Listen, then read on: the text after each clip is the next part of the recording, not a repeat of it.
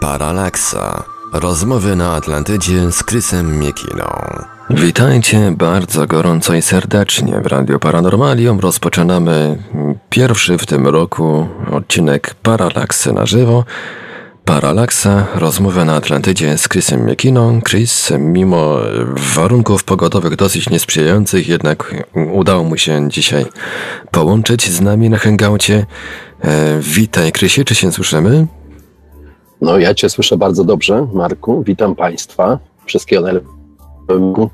Pierwsza paralaksa. Teraz muszę uważać, żeby się nie pomylić, która jest pola, która jest para. Jak powtarzam często, są to siostry bliźniaczki. No i dzisiaj jest niedziela, więc w niedzielę jest kolejna paralaksa. Więc witam Państwa jeszcze raz serdecznie i witam w nowym roku. Jeszcze raz serdeczne życzenia. Mam nadzieję, że ten nowy rok będzie znacznie lepszy niż poprzedni. Ja sam na to bardzo mocno liczę. Nie zaczyna się to optymistycznie, bo ścięło nas tutaj mrozem i to okrutnie trzyma już od kilku tygodni. Jest to coś niebywałego. Ja mieszkam w tym kraju no, dobrych ponad ćwierć wieku i do tej pory jeszcze nie zdarzyło się tak, żeby zimy były aż tak ciężkie, jakie są w ostatnich latach. A podobno ten stan ma się utrzymać do dwa tysiące pięćdziesiątego roku. Co jest dla mnie trochę smutną informacją, a trochę też bez znaczenia, bo z pewnością no tyle tego nie doczekam, bo ludzie tyle po prostu nie żyją. Na razie zima jest tak sroga, że dotarła nawet na Florydę, w co trudno uwierzyć. I podobno na tej Florydzie no, igłany spadają z drzew, z palm na główkę sztywne. Może nie od mrozu, ale cztery stopnie Celsjusza dla nich wystarczy, żeby te wszystkie życiowe funkcje przestały działać. No i balą się jak kokosy na ziemię i potem trzeba te biedne zwierzaki zbierać. Także brzmi to trochę śmiesznie, wygląda też trochę zabawnie, jak taka igłana się kołysze w prawo, w lewo, jakby nie, nie chciała się na coś zdecydować i nagle spada i jest po wszystkim. Niestety są to no, gady, więc potrzebują dużo ciepła, żeby przetrwać. No i teraz ich istnienie jest troszkę zagrożone. Także nie jest dobrze, nie jest dobrze w tym państwie amerykańskim. Słyszałem, że w Polsce jest wspaniale ciepło, wiosennie, że jest nieustająca wiosna w zimie. Tutaj o ile, w tej... o ile oczywiście dziesięć stopni na plusie można uznać za wspaniale. No, przy minus piętnaście w tej chwili jest południe. No to jest to duża różnica, a kiedy wstałem było minus siedemnaście. A w takim, proszę Państwa, Montrealu zaledwie czterysta mil, to będzie gdzieś za sześćset siedemset kilometrów. Od mojego New Jersey, od mojego bunkra, gdzieś właśnie pomiędzy Nowym Jorkiem a Filadelfią, jest w tej chwili zimniej niż na biegunie północnym. Także gdzieś ten biegun zimna się kompletnie przeniósł w te tutaj nasze strony, no i pompuje to zimno, a wszystkie te domy, które tutaj pobudowano przez te wszystkie lata i to miejsce, w którym ja mieszkam, w ogóle nie jest do czegoś takiego przystosowane. Tu się wbudowywuje maszyny chłodnicze na lato. Na zimę ewentualnie włącza się troszkę, żeby podgrzać, a natomiast one chodzą no, w tej chwili dzień i noc, całe osiedla buczą od tego i co jakiś czas słychać taki straszny dźwięk, bo teraz to jest nowy straszny dźwięk, kiedy taka maszyna siada, po prostu łożyska nie wytrzymują przez te wiele dni, jak działa taki sprzęt non-stop i usiłuje, usiłuje, nie wiem, to ciepło wprowadzić do środka, ścianki, ścianki są cienkie, okna pojedyncze, bo nikt takich temperatur wcześniej nie przewidywał. Ja kiedy przyjechałem do tego kraju, to myślałem nawet, że w zasadzie tu zimy nie ma. Gdzieś moje, jedne z pierwszych świąt, jakieś dwa trzy lata po przybyciu do New Jersey, to były takie, że chodziliśmy w t-shirtach z krótkim rękawem, bo było tak ciepło, trawa była zielona i wydawało się, no, że tak już pozostanie, ale okazuje się, że wszystko płynie, jak mawiał Pantarei.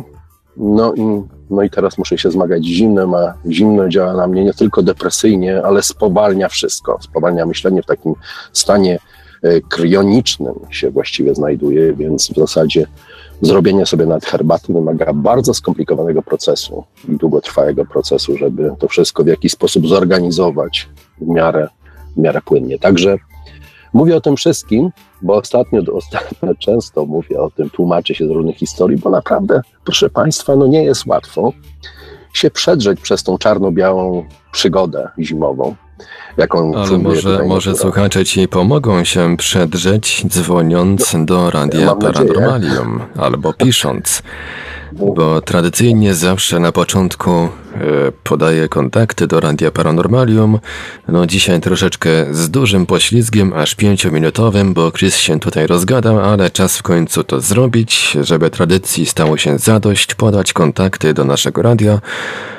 Już teraz otwieramy linię telefoniczną. Nasze numery telefonów to trzydzieści dwa siedemset czterdzieści sześć zero zero zero osiem, trzydzieści dwa siedemset czterdzieści sześć zero zero zero osiem, komórkowy pięćset trzydzieści sześć dwadzieścia cztery dziewięćdziesiąt trzy, pięćset trzydzieści sześć dwadzieścia cztery dziewięćdziesiąt trzy. es em esy oczywiście również odbieramy, a czemu by nie? Jesteśmy też na Skype'ie radio kropka paranormalium kropka p l. Można także do nas pisać na gadu-gadu pod numerem trzydzieści sześć zero osiem osiemdziesiąt zero dwa, trzydzieści sześć zero osiem osiemdziesiąt zero dwa. Jesteśmy też na czatach Radia Paranormalium na w w w kropka paranormalium kropka p l oraz na czacie towarzyszącym naszej transmisji na YouTube. Można nas także spotkać na Facebooku, na fanpage'ach Radia Paranormalium i portalu Nowa Atlantyda, na grupie Radia Paranormalium. No i oczywiście odbieramy także wiadomości drogą e-mailową na nasz adres e-mail radio małpa paranormalium kropka p l. A więc grzejcie te linie telefoniczne, bo Chrisowi zimno. To prawda. Rzeczywiście jest zimno.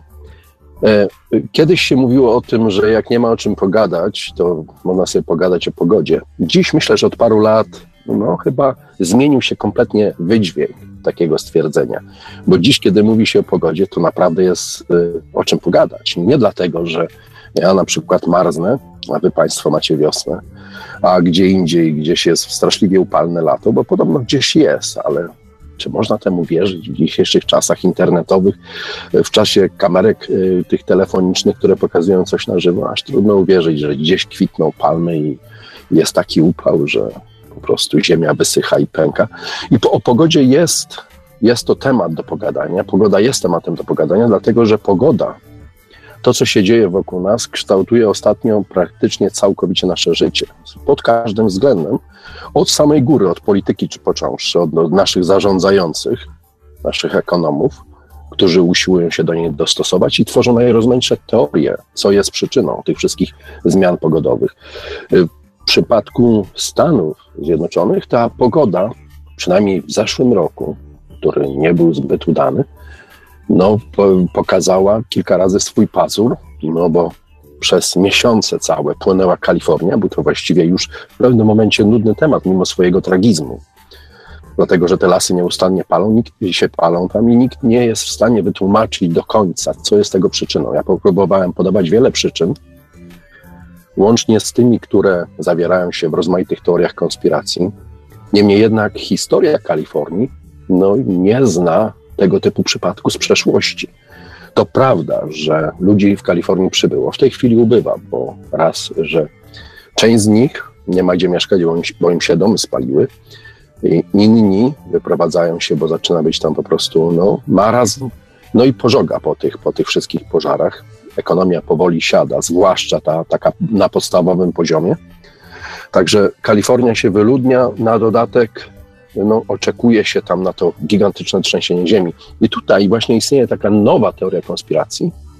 Myślę, że nawet nie konspiracji, bo ona ma duże podstawy do tego, żeby była prawdziwa i przysłał mi ją w e-mailu Arek S. Pozdrowienia dla Arka. Dzięki wielkie, Arku. Ja ciągle jeszcze wiszę, żeby z odpowiedziami na twoje e-maile, który zwrócił mi uwagę, że być może ta cała historia z tymi pożarami, zniechęcaniem Kalifornijczyków do zamieszkiwania wciąż w tym samym stanie wynika z tego, że to trzęsienie ziemi w końcu nastąpi, że jest ono nieuniknione. I kiedy to się wreszcie wydarzy, no będzie to bardzo tragiczny, tragiczne wydarzenie, dlatego że mieszka tam masa ludzi, sto razy więcej ludzi mieszka niż było to sto lat temu, więc ofiar będzie również prawdopodobnie w takiej właśnie, w takiej właśnie liczbie, sto razy więcej. I, no i dlatego, kiedy ludzie ci wyprowadzą się i kiedy to nieszczęście wreszcie nastąpi, a nastąpić podobno musi, tak mówią geolodzy, że ciągle są jakieś przesłanki do tego, żeby tak sądzić, bo się ziemia trzęsie coraz częściej, coraz to w różnych miejscach, Więc coś się zbliża i w końcu, kiedy ona nastąpi, właśnie być może nie będzie, te wszystkie y, rządowe organizacje nie będą w stanie po prostu pomóc tym ludziom. I będzie to naprawdę bardzo, bardzo tragiczne, aż strach pomyśleć, co się może wówczas wydarzyć. Także jest to bardzo interesujące podejście, także, no, i bardzo błyskotliwe, bardzo mi się spodobało. Dzięki, Arku, raz jeszcze.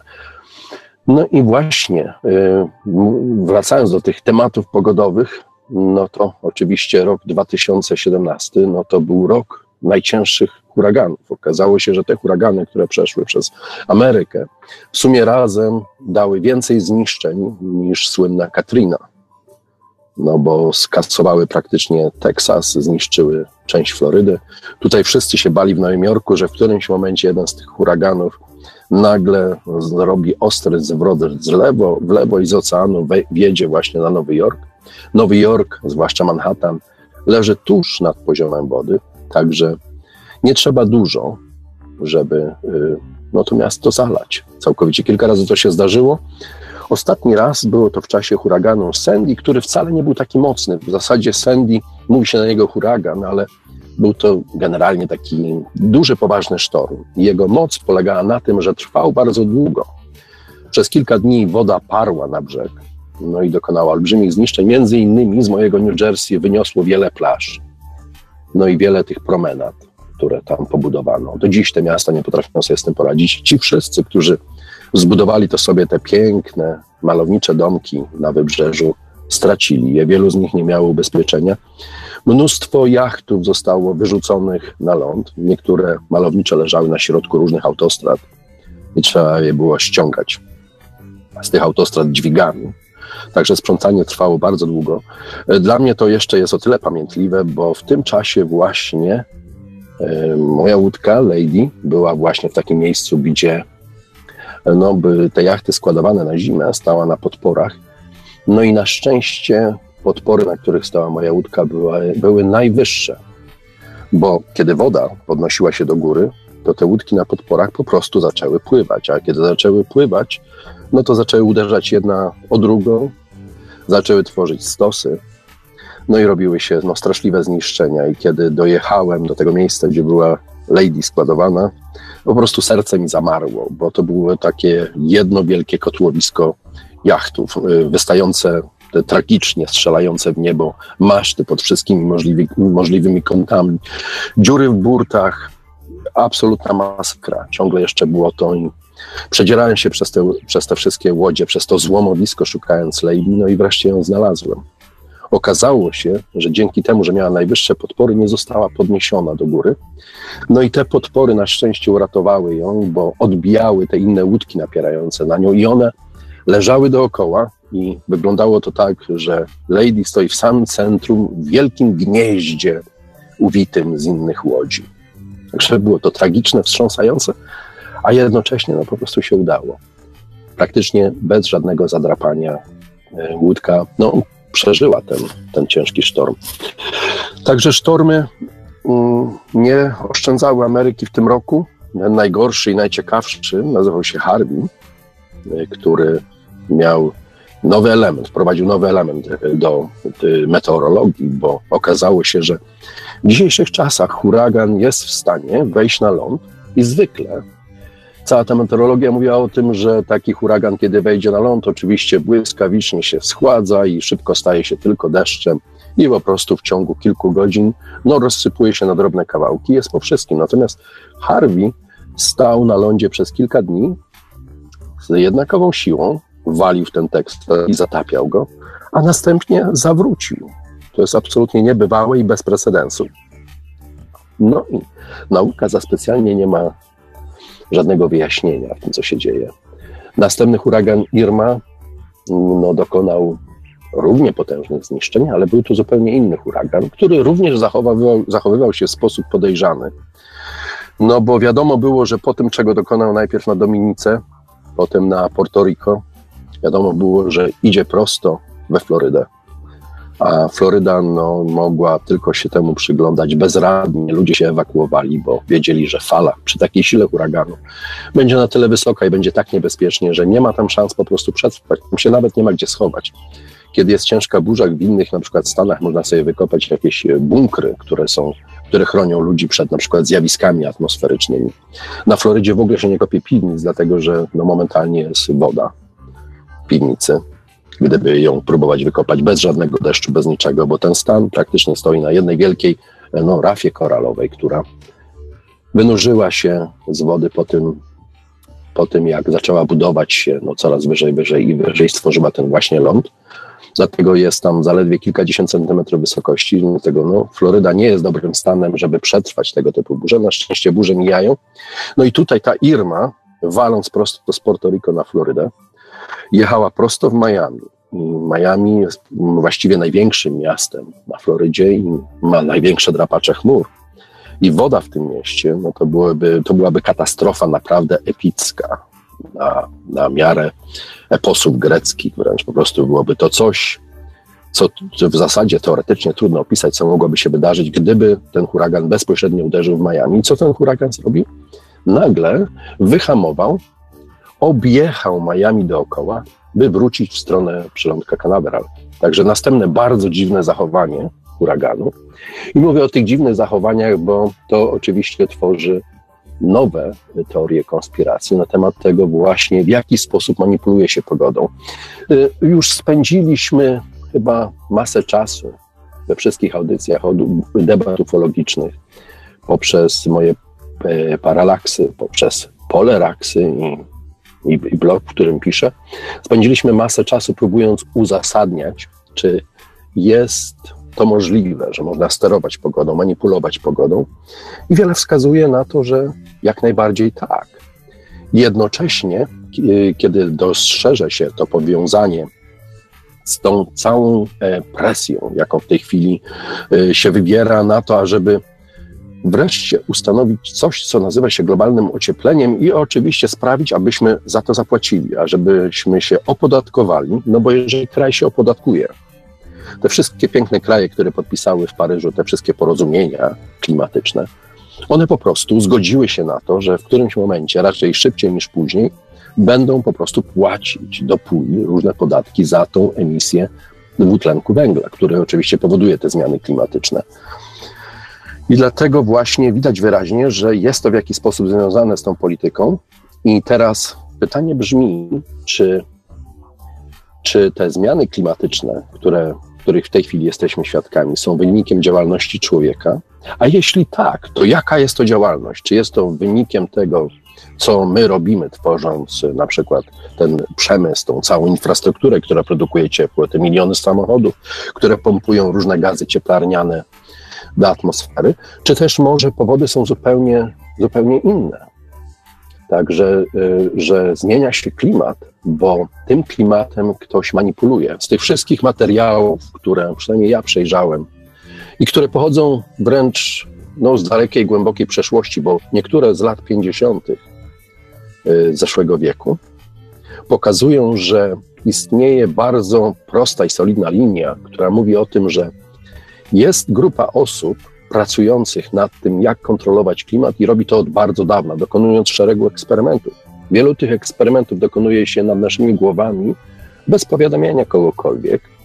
I dziś na przykład, kiedy mówi się o smugach chemicznych, o chemtrails, wielu ludzi wciąż uważa, że no, są to bajki z muchu i paproci, że to absolutnie nieprawda, że to tylko taka teoria konspiracji, sianie paniki. Gdy tymczasem z tych dokumentów wynika, że no, smugi chemiczne są no, jednym z narzędzi, które kształtują pogodę. Nie tylko smugi chemiczne, ale także różne, e, różne urządzenia, takie jak na przykład, takim urządzeniem może być elektrownia, która tworząc wielki słup ciepła jest w stanie wpłynąć na tą pogodę. Jeżeli ustawi się pewien e, szereg, tak jak na przykład zrobiono to i widać to wyraźnie w Kalifornii, na tych zdjęciach termicznych, które oglądałem, widać to wyraźnie, że stworzony został taki system wyżowy, który kompletnie odpychał całą wilgoć, jaka, jaka miała dotrzeć nad Kalifornię właśnie z Pacyfiku, co pokazuje, że aż trudno uwierzyć, że tworzyć coś takiego może natura. Także z jednej strony mamy rzeczywiście zmiany klimatyczne, ale z drugiej strony właśnie najbardziej interesująca jest i chyba znacząca natura tych zmian. Skąd one pochodzą? czy są one tworzone, czy są one wynikiem tego, jak działa nasza cywilizacja, czy też raczej są wynikiem tego, że ktoś nauczył się wreszcie skutecznie manipulować pogodą i poprzez zmiany pogodowe, które już w zeszłym wieku, w latach siedemdziesiątych napisano całe prace na temat tego, jak poważny, poważnym argumentem i poważną bronią jest umiejętność manipulowania pogodą, że można całe kraje rzucać na kolana, bo można zalać ich wodą albo na przykład dać im kompletną suszę, a także można robić zmiany no, w zasadzie globalne, bo przecież w tym momencie cały świat niemalże dochodzi do momentu, że już jest zmęczony tym wszystkim, co dzieje się z tą pogodą, a na pewno ludzie tutaj już są zmęczeni tymi okrutnymi zimami, tymi bardzo gwałtownymi historiami pogodowymi i lada chwila prawdopodobnie jak baranki wszyscy zgodzą się, żebyśmy jednak przyjęli jakieś obciążenia związane właśnie z tą emisją dwutlenku węgla i żeby ratować ten klimat i ratować ziemię. I ta kampania no, ciągle przyspiesza. Ostatnio znów pokazano zdjęcia polarnych niedźwiedzi, wygłodzonych polarnych niedźwiedzi, mówiąc o tym, że no, lodu nie ma na biegunie północnym. One straciły przez to możliwości polowania, więc, więc giną, więc trzeba coś robić, trzeba je ratować. I trwała ta kampania przez jakiś czas. Ja ją nawet widziałem na Facebooku. Wiele, wiele osób wrzucało te właśnie wychudzone, wygłodzone niedźwiedzie, pokazując, jak w tragicznej są sytuacji te zwierzęta i jaki sposób natura wskazuje, że jest coś nie tak z pogodą.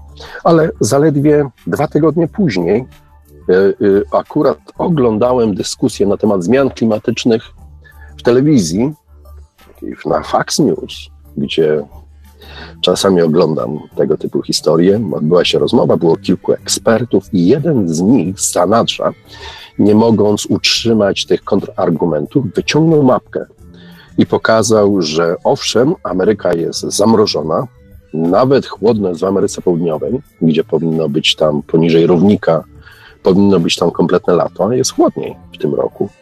Natomiast cała reszta, Europa, co Państwo potwierdzacie, że jest cieplej, Afryka jest ciepło, w Azji jest ciepło, wszędzie indziej jest ciepło i wykazywali, że jest to oczywiście wynikiem również tego rozchwiania klimatu, że to radykalne zimno i radykalne ciepło wynika z tego, że właśnie klimat się zmienia. I to, co mnie zainteresowało na tej mapce, mapce to kiedy ją zbliżyli, pokazano tą plamę zimna, no to ta plama zima, zimna sięgała aż po biegun północny. Czyli gdzieś tu jest ściema, bo chyba że w ciągu dwóch tygodni no, narosło tyle lodu, że no, jest tam w tej chwili y, sytuacja opanowana dla białych niedźwiedzi, znów mogą sobie polować. No ale wygląda to bardzo dziwnie, bo z jednej strony mówi się, że lodu nie ma, nagle tego lodu jest pełno. I cała ta północna część naszej, naszego globu no, jest kompletnie zamrożona, czyli coś jest nie tak. Czyli widać tu i ówdzie gdzieś ta manipulacja wychodzi na wierzch, bo to fastrygowanie różnych teorii do siebie no, okazuje się być niezbyt dokładne. I tu i ówdzie widać, że coś jest na rzeczy, no i że, że te zmiany pogodowe, no i ta polityka wokół nich związana nie jest tylko i wyłącznie procesem natury, że jest to coś znacznie, znacznie grubszego. A oczywiście głównym podejrzanym w tej całej historii jest dwutlenek węgla i to dwutlenek węgla no jest coś dość specyficznym gazem, bo proszę Państwa, no bo co my robimy, kiedy oddychamy? Wdychamy sobie powietrze, w którym jest tlen i powoduje to, że możemy żyć, a kiedy wydychamy, wydychamy dwutlenek węgla, a więc w konsekwencji oznacza to, że któregoś dnia pan poborca podatkowy przyjdzie i zapyta, ile to razy od pół roku, no i nam wyśle odpowiedni rachunek z odpowiednim podatkiem od tworzenia dwutlenku węgla. Także tego typu uderzenie i tego, stworzenie tego typu e, regulacji, jeśli chodzi o tak zwane globalne ocieplenie, może spowodować zamieszanie, z którego konsekwencji do końca nie zdajemy sobie sprawy. E, człowiek, kiedy oddycha, wdycha również dwutlenek węgla. Wdycha go czterysta cząstek na milion tych cząstek wdychanych, a wydycha czterdzieści tysięcy takich cząstek. I jeżeli w zasadzie zrobić takie proste działanie matematyczne, przemnożyć to przez ilość ludzi, przez lata i tak dalej, no to w zasadzie chyba wszyscy powinniśmy być martwi przy takiej ilości dwutlenku węgla, jaka jest wydychana, a do tego jeszcze dochodzi proces fotosyntezy, który w końcu przecież również jego, na, na jego pewnym etapie jest, najpierw jest pobierany dwutlenek węgla, no ale potem jest również i wydzielany dwutlenek węgla. Także sytuacja jest, nie jest taka prosta, jakby się wydawało. I stąd te właśnie wszystkie moje, moje podejrzenia. Zwłaszcza, że kiedy przyjrzeć się tej całej historii z dwutlenkiem węgla, no to okazuje się, że on jest mikroskopijnym procentem tych wszystkich gazów cieplarnianych. Jest to zaledwie kilka procent gazów cieplarnianych i aż trudno uwierzyć, że dwutlenek węgla ma aż takie olbrzymie znaczenie dla, no, dla tak zwanego globalnego ocieplenia, bo przecież większość tych gazów cieplarnianych, dziewięćdziesiąt pięć procent coś takiego, dziewięćdziesiąt pięć procent, może nawet dziewięćdziesiąt sześć procent, no to jest para wodna. Para wodna, bo parują oceany, parują rzeki, jeziora, więc siłą rzeczy ona się tworzy, zawsze się tworzyła. I to ona właśnie tworzy ten podstawowy gaz cieplarniany, a nie dwutlenek węgla. No do tego okazało się, jest taki naukowiec, nazywa się Pierre Latour.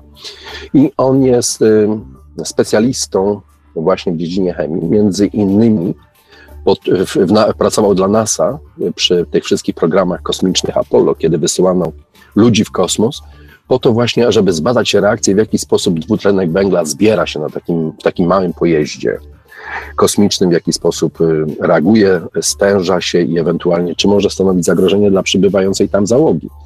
W związku z tym jest sprawcem w tym temacie. No i według niego okazało się, że no w ogóle z tym dwutlenkiem jest coś, coś, coś nie tak, dlatego że kiedy zaczął przeglądać się, jak dwutlenek węgla reaguje w atmosferze, to on w zasadzie ma właściwości rozpraszania Słońca. Że w zasadzie gdybyśmy mieli warstwę dwutlenku węgla grubszą w naszej atmosferze, to ona rozpraszałaby promienie słoneczne, a więc powodowałaby globalne ochłodzenie, a nie ocieplenie. A mówi się, że, że jest odwrotnie. Na dodatek no, proces tworzenia się dwutlenku węgla jest odwrotny niż to nam się, w jaki sposób nam się to opowiada. To właśnie y, nagrzewanie powoduje produkcję y, dwutlenku węgla, a nie odwrotnie. Nie dwutlenek węgla produkuje nagrzewanie naszej, naszej atmosfery. Także jest wiele nieścisłości, wszystko gdzieś to ginie w tych naukowych dywagacjach, gdzie okazuje się, że nauka często jest uwikłana w różne polityczne procesy i często autorytety naukowe no niestety no, próbują wpływać na opinię publiczną, wskazując odpowiedzi, które niekoniecznie do końca są prawdziwe, co zaprzecza w ogóle samej funkcji nauki. Że właśnie ten proces, który mamy dziś do czynienia z procesem wynikającym z działalności człowieka, z działalności gospodarczej człowieka. Jest, jest to też także ciekawe w porównaniu z tym, co się działo w latach powiedzmy pięćdziesiątych, sześćdziesiątych, kiedy ten przemysł, przemysł ciężki był znacznie brudniejszy niż jest dziś. Gdzie w zasadzie nie było innych elektrowni niż właśnie elektrownie węglowe albo palące ropę naftową, kiedy samochody były nieekonomiczne, kiedy środowisko naturalne było poważnie zniszczone. Mówiło się o tym, że w Tamizie można było wy, wywoływać zdjęcia, była tak zatruta, nie było tam żadnego życia. Podobna sytuacja była w Wiśle, że podobno tam życie niemalże zamierało od tych wszystkich ścieków, które pompowano do właśnie do tych wszystkich naturalnych zbiorników cieków, cieków wodnych. I w zasadzie już wtedy powinniśmy mieć jakieś symptomy tego, że, no, że ta nasza planeta reaguje na taką ilość właśnie tego, tego ocieplenia, tych wszystkich gazów, które pompowane były do atmosfery bez żadnych filtrów i bez żadnych kontroli, bez żadnych regulacji. Dziś się to wszystko poprawiło na lepsze, tak się przynajmniej wydaje. Zwłaszcza, że widać już, że rzeki są czystsze, a na Mazurach można sobie spokojnie zjeść smażoną sieję i sielawę. W latach nawet osiemdziesiątych i dziewięćdziesiątych była to ryba praktycznie niespotykana, bo jeziora były zatrute. No, tak były na tyle zatrute, że tej, tej, ta ryba była rzadka, bo ona nie znosi zanieczyszczeń właśnie w wodzie. Także sytuacja generalnie się poprawia. Okazuje się jednak, że mówi się nam, że to właśnie no, ten nasz przemysł, nasz wpływ na to, co się dzieje w, z klimatem, powoduje, że on się tak dramatycznie i drastycznie zmienia.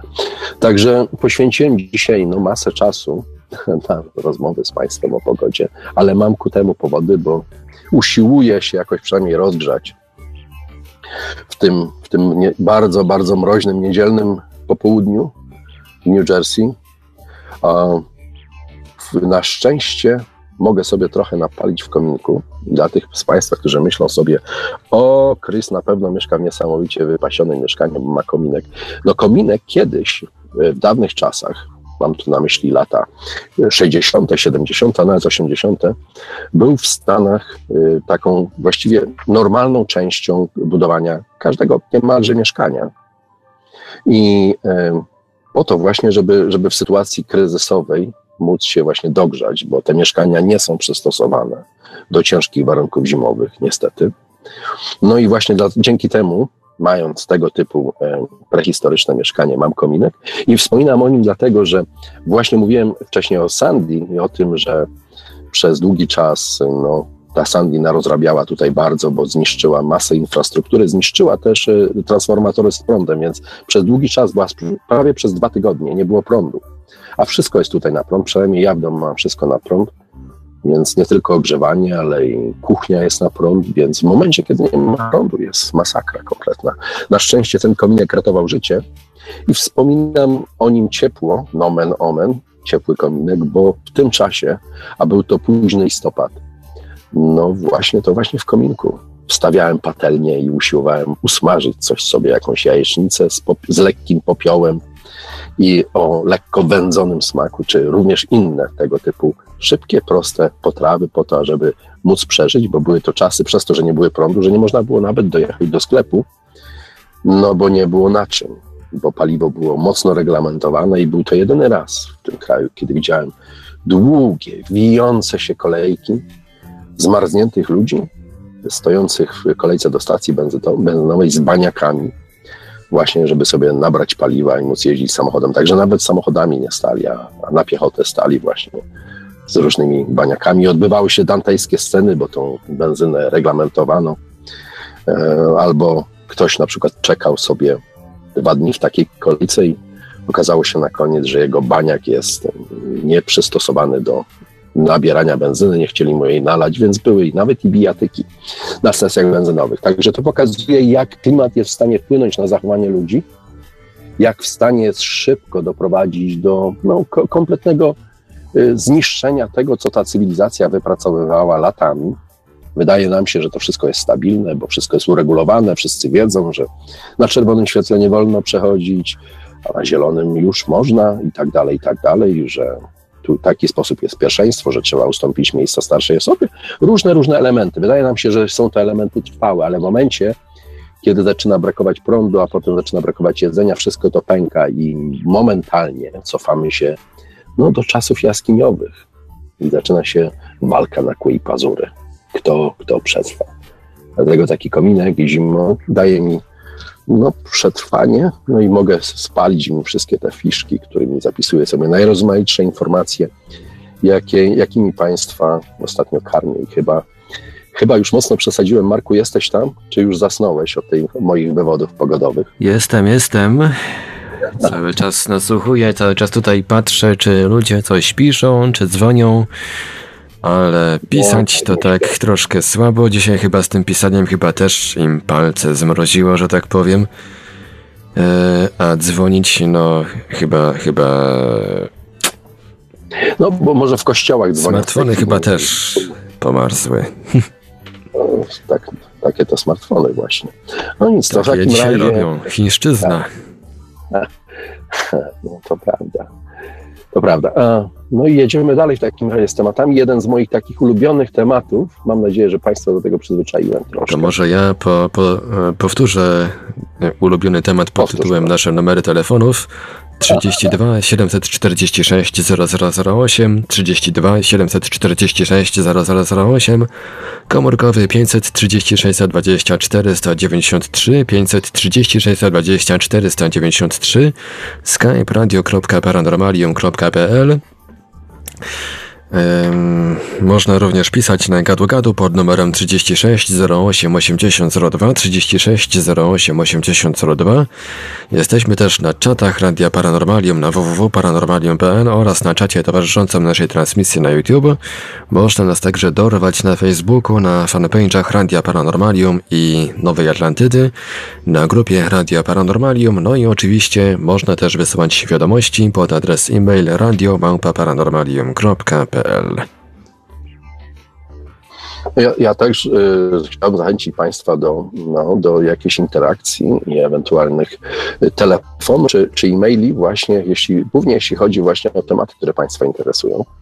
Ja zwracam na nie baczną uwagę, chociaż zauważyłem też taką pewną tendencję, że no, drodzy Państwo, wysyłacie takie tematy, które być może odpowiedź na nie albo w jakiś sposób jest rozeznana. Bardzo wąska grupa osób, może ze trzy osoby na świecie, w tym ta osoba, która, która, no, która zapytuje, zadaje pytanie na ten jakiś ściśle określony temat. Także ja cały czas, mimo że już jestem w Radiu Paranormalium już czwarty rok chyba, tak, Marku? Ze cztery lata. Ciągle jestem... Czwarty, a może nawet piąty wręcz. A nawet, może, a nawet piąty, masz rację, masz rację, przecież Nowy Rok parę dni temu minął. Trzeba to doliczyć. No widzisz, jakie wolne myślenie jest przez, to, przez ten stan zamrożenia, przez ten stan kri, krioniczności. A to, to następny ciekawy temat, ta, ta właśnie to zamrożenie, ta krionika, które mamy dookoła. Można by w zasadzie nie odchodzić, bo chciałem już przejść do moich ulubionych tematów kosmicznych. To może do tego, a potem wrócimy do krioniki. Ulubione moje tematy kosmiczne, bo w kosmos w tej chwili, wydaje mi się przynajmniej, ponieważ ja patrzę, chyba wszyscy patrzymy, bo być może ten kosmos jest jakąś dla ludzkości nadzieją. Bo wracając, i tu zrobię taką, taką klamrę pomiędzy tematem pogodowym a tematem kosmicznym, bo okazało się i obliczył to jeden z astronomów. Obliczył, że no, życie na Ziemi nie będzie trwało wiecznie i oczywiście nie, nie powiedział nic odkrywczego, bo siłą rzeczy wiemy, że no, tempo sługi, a czas ucieka, prawda? I, no i którego dnia skończy się Słońce, wypali się zupełnie i, no i będzie po tej całej naszej, naszym pięknym Układzie Słonecznym. Nie będzie już można na nim dalej, dalej żyć, bo nic go nie będzie ogrzewać, nic nie będzie dostarczać światła, no i życie niestety będzie musiało zamrzeć, ale okazuje się, że mimo, że do tego momentu, kiedy Słońce wypali się tak już zupełnie na węgielek, no to, to są jeszcze, czekają nas miliardy lat. To, czyli w dzisiejszej perspektywie, jakie to ma znaczenie? Nie ma żadnego znaczenia. Nawet za miliard lat nadal nie ma to wielkiego znaczenia. Ale ten pan astronom obliczył, że no, koniec życia na Ziemi nastąpi znacznie, znacznie szybciej. Ze względu na to, że no, rabujemy tą Ziemię z tych wszystkich złóż mineralnych, zmieniamy jej klimat, i zmieniamy wszystko, zmieniamy cykl cały, w jaki ta Ziemia przez te tysiące, miliony, a nawet miliardy lat tworzyła się i, i, i produkowała tą swoją stabilizację. My to zmieniamy i w związku z tym y, no, tniemy gałąź, na której siedzimy, dlatego to życie skończy się wcześniej niż y, teoria na to wskazuje, matematyczna teoria, bo praktycznie przyspieszając, no po prostu tą Ziemię doprowadzamy do tego, że będzie, którego dnia trzeba zamknąć i dlatego cała nadzieja właśnie w kosmosie. Dlatego właśnie patrzymy z taką nadzieją w ten kosmos. Widać wyraźnie, że te wszystkie technologie zaczynają się rozwijać no, dynamicznie, dynamicznie, coraz lepiej. Nie jest to jeszcze taka rewelacja, bo ciągle nie ma jakiegoś konkretnego, solidnego napędu, który no dałby nam kopa i moglibyśmy zmienić przynajmniej nasz Układ Słoneczny na coś innego, zobaczyć, co gdzie indziej się dzieje, ale są pomysły, są nadzieje, a wiadomo już dziś, że od science fiction do, do prowadzenia czegoś w życie już wcale nie jest taka droga daleka, że gdzieś pracuje się nad różnymi zaawansowanymi systemami. W wielu takich miejscach robi się to w tajemnicy po to, żeby zaskoczyć świat. Czasami mam wrażenie, że takich rzeczy używa się już od dawna, tylko że jakoś nie informuje się nas tak do końca o wszystkim, ale patrzymy w tą przestrzeń kosmiczną i ja staram się na bieżąco w Poliraksie Państwa o tym informować, także wszystko, wszystkie tematy w zasadzie w tej chwili chyba już macie poukładane. Można do tego jeszcze dodać ewentualnie to, że satelita Juno fotografował ostatnio piękny sztorm na Jowiszu i tu właśnie istnieje pewna przewaga poliraksy nad paralaksą, dlatego że polaraksa jest to audycja audiowizualna i można pokazać najrozmaitsze obrazki, zdjęcia, a czasami nawet filmiki, co jest niezwykle pracochłonne, ale myślę, że dodaje trochę tej medialności, takiej działalności. Także no, może audiowizualność jest to mocna przesada, ale jest to radio z obrazkami. Tak, to, tak by to można było nazwać. No i właśnie ten sztorm na Jowiszu jest no, niesamowity. Jest to jakiś wielki, jeden olbrzymi wir. I ten wir mniej więcej jest wielkości Ziemi. Także coś gigantycznego, coś niebywałego.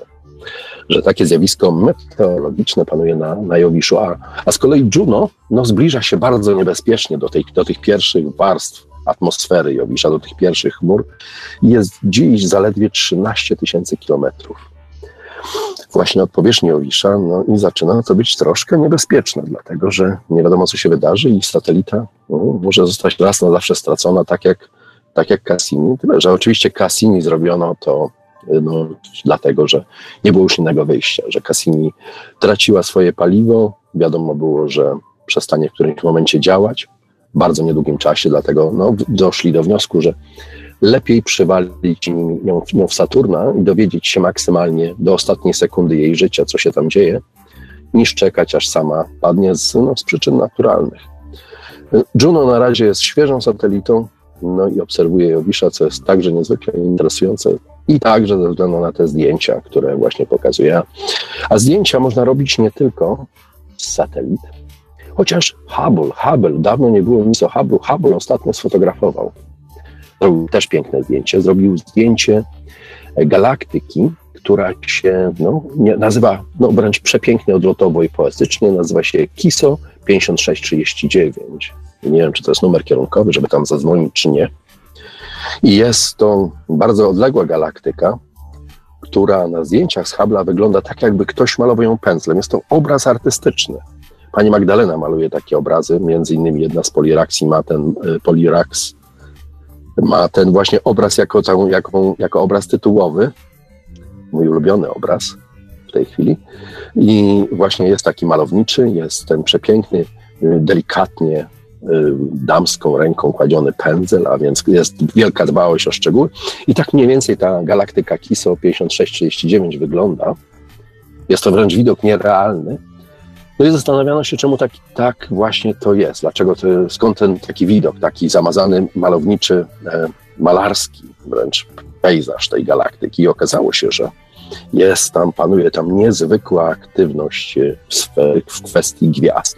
Gwiazd jest tam zatrzęsienie i na razie oszacowano, że jest w tej jednej galaktyce około miliona różnych słońc. Dlatego siłą rzeczy te słońca próbują, no każdy z nich pewnie próbuje mieć największą jasność, największy blask, zaćmić wszystkie inne słońca. Także sytuacja jest tam bardzo dynamiczna i stąd tak właśnie ciekawe zdjęcia i stąd właśnie ta przestrzeń kosmiczna, te wszystkie wiadomości z odległych galaktyk, przynajmniej mnie, ogromnie działają na, na wyobraźnię. A, a taką ciekawą galaktykę sfotografował też teleskop, który nazywa się po prostu Very Large Telescope, czyli bardzo duży teleskop, który jest zainstalowany w Chile. I on też sfotografował galaktykę, która ma równie poetycką nazwę N G C tysiąc trzysta dziewięćdziesiąt osiem. I jest ona odległa o sześćdziesiąt pięć milionów lat świetlnych. Także tak daleko można sięgnąć z takiego bardzo dużego teleskopu. I ten teleskop jest tak dobrą maszynką, że był w stanie nawet zidentyfikować pola magnetyczne niektórych obiektów, które tworzą tą galaktykę. Także można sobie zobaczyć, jak daleko sięga nasza przestrzeń kosmiczna. Niektóre teleskopy sięgają już na sam skraj tej przestrzeni, która podobno jest nieskończona, ale podobno trzeba ją jeszcze rozumieć inaczej, jako pewne zakrzywienia. Bardzo skomplikowana sytuacja w logicznym i trójwymiarowym rozumieniu naszej przestrzeni kosmicznej. No ale na razie właśnie te dwie nowe kompletnie galaktyki zostały zaobserwowane, sfotografowane i pokazane. Gdzieś w bliższych naszych obszarach, w naszym Układzie Słonecznym, działa satelita Osiris-Rex. Jest to satelita, jest to ten satelita, tu powinienem się poprawić, bo to rodzaj męski jest. Zwracacie mi Państwo uwagę, to taka dygresja. Na początku mnie to troszeczkę tak denerwowało, bo robię no, wszystko, co mogę, żeby to wyszło jakoś najlepiej, a że wychodzi jak wychodzi, to tylko pokazuje, że no, ideałem nie jestem, w głowie przewrócone nie mam, jest po prostu jak jest. I, no, i, i cóż, nie wygram ani konkursu na Miss Polonia, ani też nie wygram w konkursie polonistycznym, ortograficznym na Olimpiadzie Polonistycznej. Także, bo od czasu do czasu zdarza mi się popełniać te błędy, ale ostatnio zauważyłem właśnie, że bardzo często Państwo zwracacie uwagę na ten mój błąd, że mówię w rodzaju żeńskim do satelity, mówię do niej czule. Ta satelita, a to jest ten satelita. Ten satelita, choć lepiej by brzmiało, gdyby to był ten satelit. O tym właśnie mówiłem w Paralaksie, więc nie będę się powtarzał, więc teraz będę starał się kontrolować, co mówię na temat satelit. Ten satelita, Osiris-Rex, który został wysłany w dwa tysiące szesnastym roku we wrześniu, między innymi zrobił kilka fajnych zdjęć, które na pewno spodobają się płaskoziemcom, bo na przykład sfotografował naszą Ziemię i Księżyc jednocześnie, kiedy oddalał się od naszej planety. No i są okrągłe. No ale pewnie to też taka ściema. Też bardzo piękne, interesujące zdjęcie, bo rzadko zdarza się, aby te oba ciała niebieskie były tak blisko siebie. I na jednym zdjęciu się po prostu zmieściły. Także też, też działa to troszeczkę na wyobraźnię. Natomiast Osiris-Rex leci sobie na asteroidę i asteroida już jest rodzaju żeńskiego, podobnie jak kometa, planeta, więc leci na tą asteroidę i ona się nazywa Bennu i doleci tam dopiero w grudniu tego roku, czyli na koniec roku jeszcze, zajmie mu długo, żeby tam dolecieć.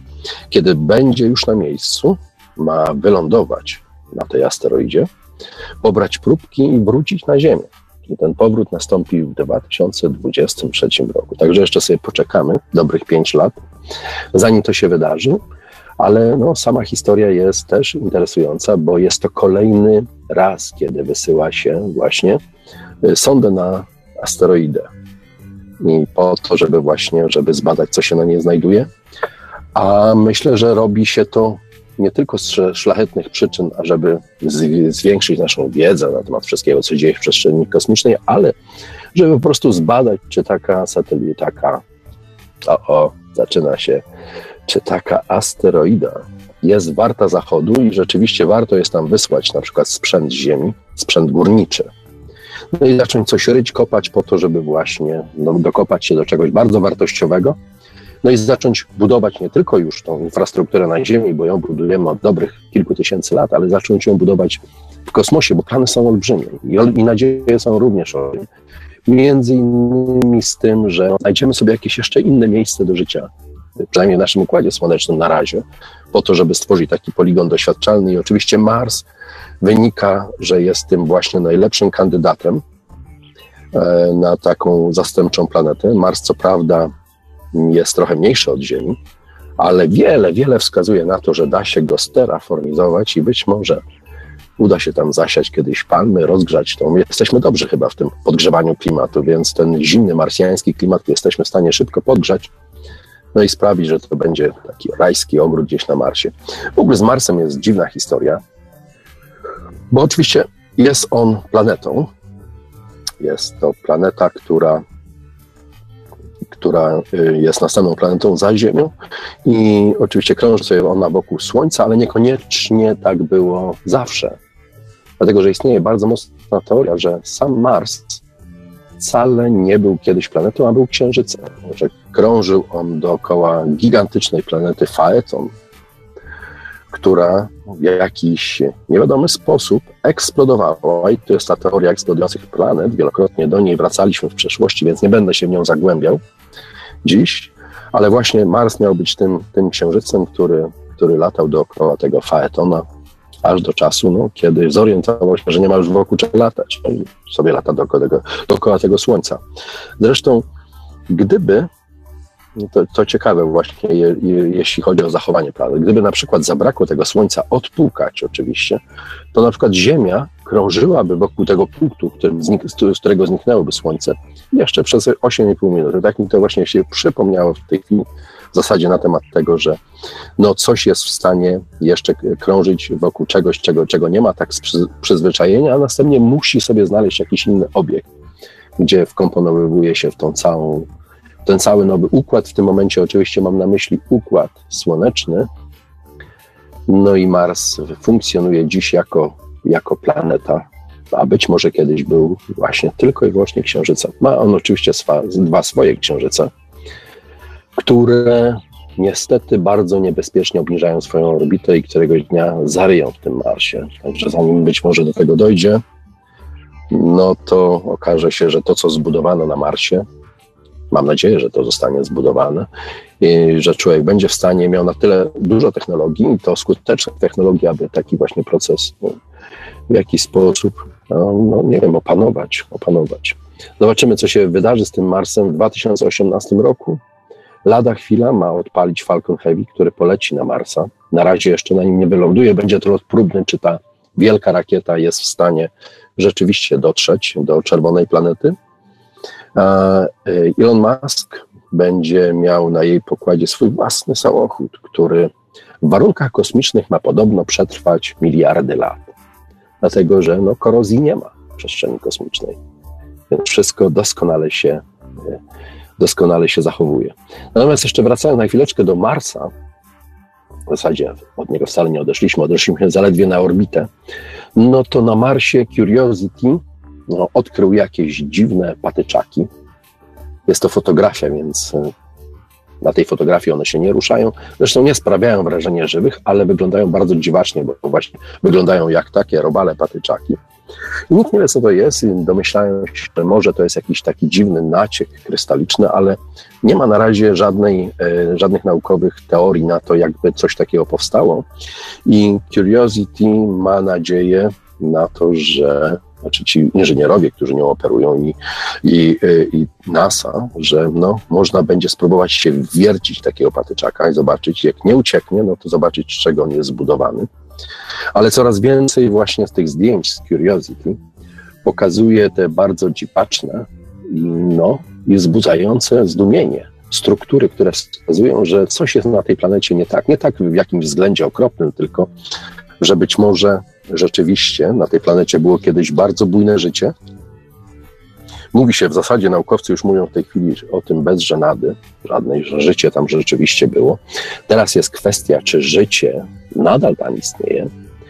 I kto wie, może wystarczy troszeczkę głębiej pokopać i natrafi się na jakąś marsjańską glizdę, dżownicę czy coś w tym rodzaju.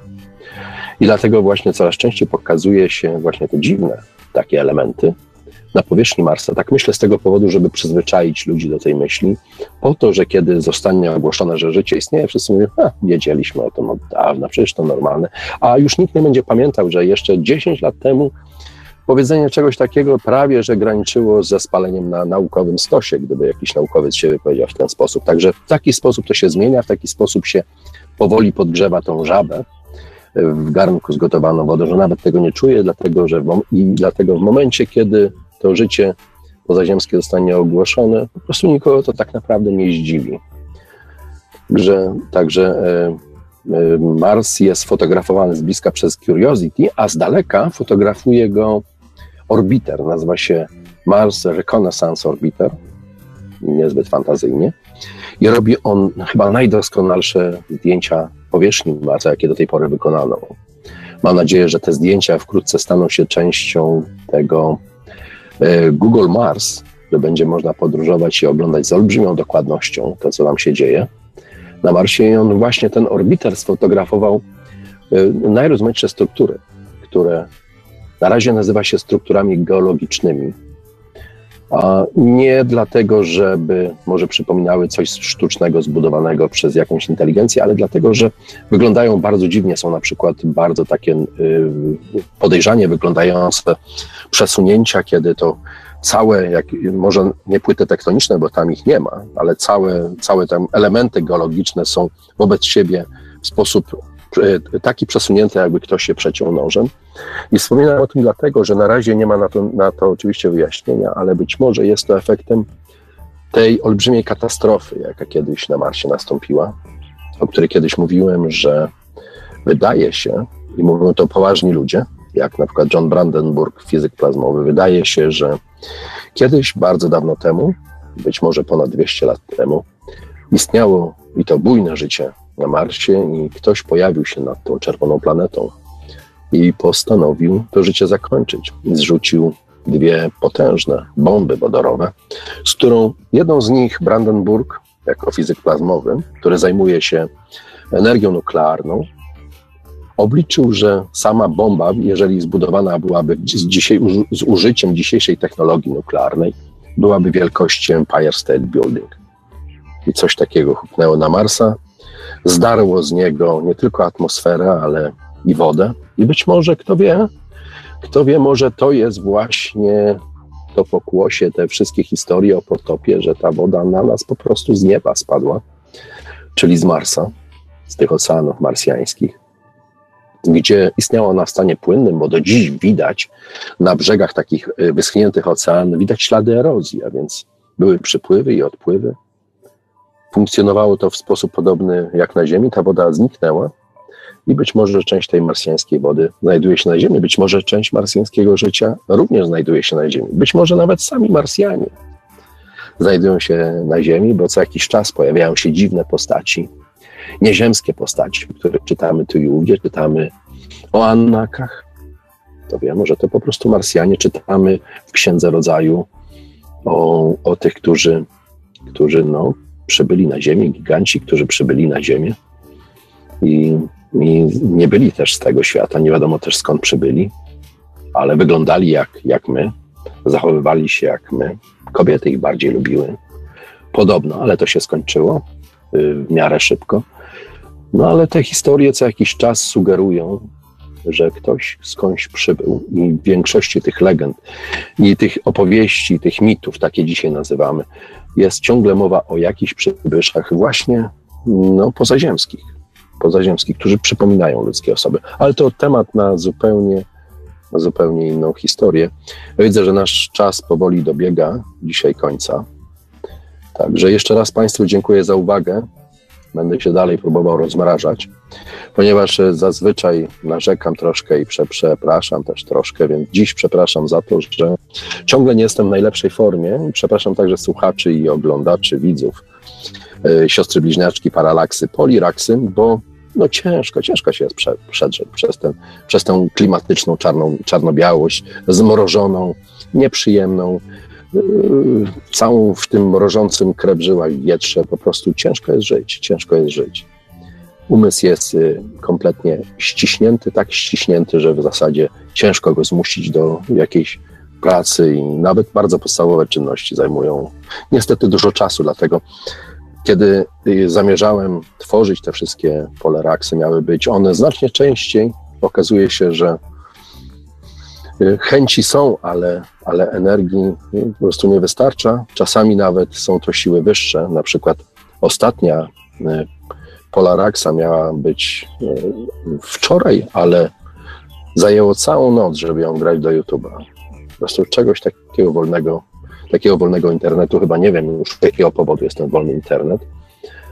Chyba dawno, dawno nie miałem. Może dlatego, że wszystkie dzieciaki w okolicy nie chodzą do szkoły i siedzą na grach komputerowych do rana i, no i zabierają tę energię internetową. Także dzieją się niebywałe rzeczy i dlatego mówię o tym, żeby no, wskazać Państwu czy poinformować o tym, że nie dlatego coś ukazuje się rzadko, że jestem leniwy, tylko dlatego, że mozolnie pracuję nad czymś i zabiera mi to no, nienormalnie dużo czasu, co jest z jednej strony wkurzające, ale z drugiej strony jestem uparty i czy lepiej, czy gorzej, czy z większymi pomyłkami, czy też nie, no będę próbował przedrzeć się do tej wiosny, o ile nastąpi, bo niektórzy mają wątpliwości, czy nastąpi ta wiosna w tym roku, jest tak fatalnie, no to może będzie lepiej, z wiosną będzie lepiej, zima wasza, wiosna nasza, tak się kiedyś mówiło, ale to się oczywiście okaże. A ja serdecznie Państwu dziękuję za uwagę, nie udało nam się dzisiaj po raz kolejny porozmawiać ze sobą, ani telefonów, ani e-maili. Na pewno będzie, będzie parę komentarzy złośliwych na mój temat, ale już zaczynam się powoli do tego przyzwyczajać. Skóra robi się coraz grubsza, a przyda się coraz grubsza skóra na ten, na ten mróz. bo zawsze to cieplej. Jeszcze raz serdecznie dziękuję za tę uwa- Państwa uwagę i oczywiście jeszcze raz składam życzenia noworoczne. Także pierwszą audycję mamy już za sobą, a ja będę się powoli szykował do następnej. Z pewnością usłyszymy się najpierw w Paralaksie, a jeżeli Ivelios zechce mnie zaprosić do Paralaksy za tydzień, no to porozmawiamy, spróbujemy porozmawiać raz jeszcze. Być może na jakiś jeden bardziej konkretny temat, być może też mrozy jakieś puszczą i będzie znacznie łatwiej i, i przyjemniej porozmawiać o nowych historiach, których ciągle jest, tych nowych historii jest ciągle pełno. Miało być o krioniczności, wyszło na to, że krioniczna jest temperatura, a w kwestii krioniczności i przedłużaniu ludzkiego życia, wykorzystując tą technologię, no dokonano niesamowitego, nie, niewiarygodnego postępu, który będzie miał olbrzymie konsekwencje na to, w jaki sposób będziemy postrzegali człowieka jako istotę w przyszłości. Tu na marginesie jeszcze taka mała, ostatnia dygresja, rzutem na taśmę. Właśnie w Paralaksie opisywałem historię, gdzie poczęty embrion, z, dziecko z tego embriona zostało urodzone właśnie niedawno, w listopadzie, i urodziła to dziecko kobieta, która ma dwadzieścia trzy lata, natomiast embrion był zamrożony przez dwadzieścia cztery lata plus ciąża, no to prawie dwadzieścia pięć lat, czyli teoretycznie, jeżeli liczyć czas poczęcia człowieka, czas życia człowieka, czy istotę ludzką od momentu jego poczęcia, to w takim razie córka była starsza niż matka i tworzy to tylko początek olbrzymiego zamieszania, którego lada chwila będziemy no, świadkami. Podzieje, ten postęp naukowy jest olbrzymi i może, może na ten temat porozmawiamy następnym razem. Jeszcze raz serdecznie dziękuję. Już nie zajmuję więcej czasu. Życzę, życzę przepięknej niedzieli i wspaniałego nowego roku. Jeszcze raz serdecznie dziękuję i dobranoc Państwu. Dobranoc Iweliosie. A mówił te słowa do Państwa nasz niestrudzony poszukiwacz prawdy Chris Miekina, autor serwisu Nowa Atlantyda oraz audycji Paralaksa, no i wideobloga Paralaksa. Wideoblog oczywiście dostępny jest do obejrzenia i posłuchania naturalnie na YouTube. A audycję od strony technicznej jak zawsze obsługiwał Marek Sękiewelios, Radio Paranormalium, Paranormalny Głos w Twoim Domu. Dobranoc i do usłyszenia ponownie w kolejnej Paralaksie już za tydzień. Produkcja i realizacja Radio Paranormalium. w w w kropka paranormalium kropka p l